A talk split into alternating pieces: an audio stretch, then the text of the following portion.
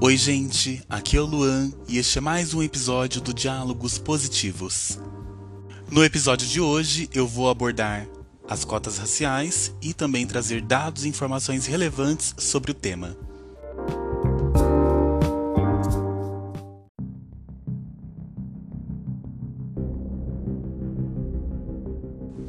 Em 2022, completará 10 anos de vigência a lei federal que instituiu um programa especial de reserva de vagas para o acesso de determinados grupos populacionais a instituições federais de nível superior e de ensino técnico de nível médio. A Lei nº 12.711 de 2012 determinou a reserva de vagas para alunos que cursaram o ensino fundamental para o acesso a instituições federais de ensino técnico de nível médio ou ensino médio para o acesso a instituições federais de ensino superior integralmente em escolas públicas. Entre as vagas reservadas a tal grupo, no mínimo 50% das vagas totais, a lei determina que pretos, pardos, indígenas e pessoas com deficiência tenham direito a vagas no mínimo iguais à proporção respectiva de pretos, pardos, indígenas e pessoas com deficiência na população da unidade da federação onde está instalada a instituição. É importante ressaltar que ações afirmativas para o ingresso em instituições públicas de ensino superior por meio de cotas, bônus ou mecanismos com objetivos semelhantes não foram inauguradas no Brasil com a lei de cotas.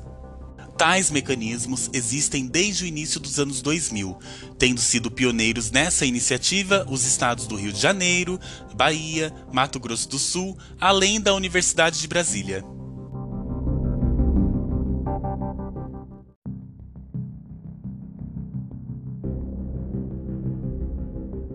As vagas reservadas para os alunos de escolas públicas foram subdivididas pela Lei nº 12.711 de 2012 em dois grupos. 50% dessas vagas são reservadas para estudantes cuja família tenha renda per capita igual ou inferior a um salário mínimo e meio. Os outros 50% das vagas são reservados para estudantes cuja família tenha renda per capita superior àquele limite de um salário mínimo e meio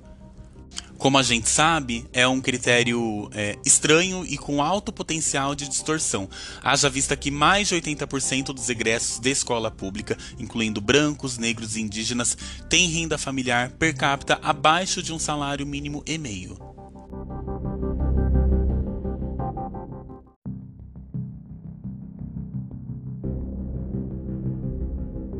Voltando um pouquinho no tempo, até a década de 1990, não havia nas universidades brasileiras programas de ação afirmativa, entendida como qualquer iniciativa institucional que adjudica bens socialmente valiosos a determinadas pessoas pelo fato de tais pessoas pertencerem a grupos sociais específicos que sofrem ou sofreram historicamente alguma forma de discriminação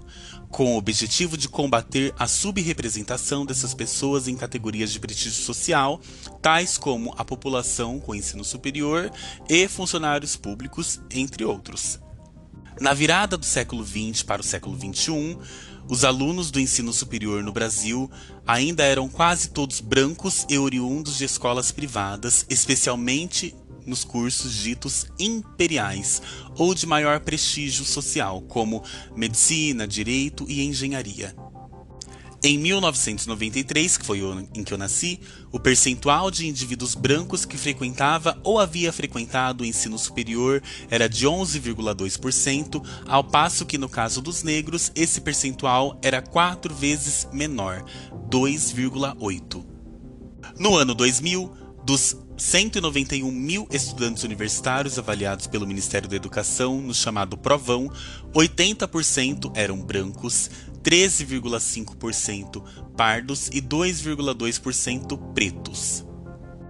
As ações afirmativas exercem papel fundamental para o processo de reparação histórica, econômica e social necessário em países como o Brasil, marcados fortemente pelo longo período da escravidão e a implementação de técnicas de discriminação positiva é necessária em vista da enorme disparidade de oportunidades em detrimento dos negros, localizados em posições oprimidas e com enorme dificuldade de acesso e permanência a espaços restritos à elite privilegiada.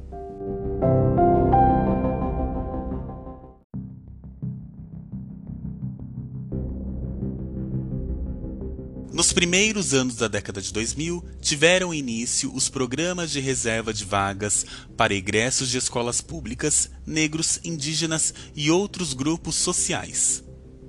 Até 2012, esses programas tiveram por base normativa leis estaduais, como no caso do Rio de Janeiro e Mato Grosso do Sul, e deliberações internas de universidades, como no caso da Universidade de Brasília e da Universidade do Estado da Bahia, com uma preponderância de escolha em critérios socioeconômicos combinados com, com os critérios étnico-raciais.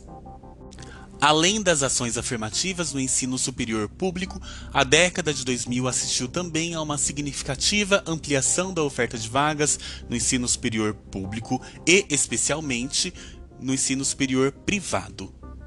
Entre o ano 2000 e 2010, as matrículas nos cursos superiores presenciais dobraram, sendo a taxa de crescimento do setor privado duas vezes maior do que a do setor público. O aumento dessas vagas foi impulsionado principalmente pela criação do ProUni, lá em 2004.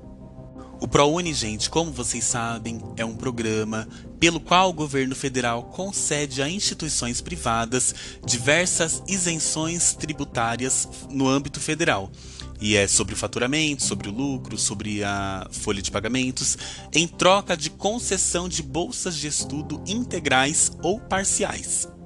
E um dado importante é que do início do ProUni até o ano 2014, a proporção de bolsistas pretos e pardos superou a de bolsistas brancos.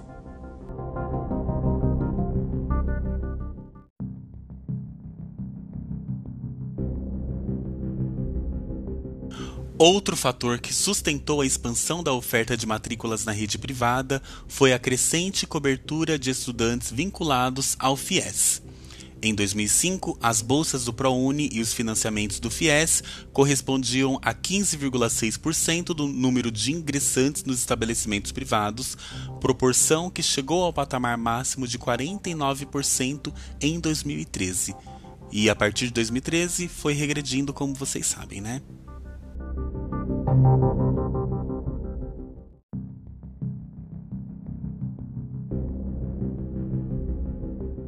Portanto, mesmo antes da entrada em vigor da lei de cotas, que é a lei número 12.711 de 2012, o efeito conjunto das ações afirmativas de acesso ao ensino superior na esfera pública e na esfera privada já havia alterado significativamente a proporção entre brancos e negros nos bancos universitários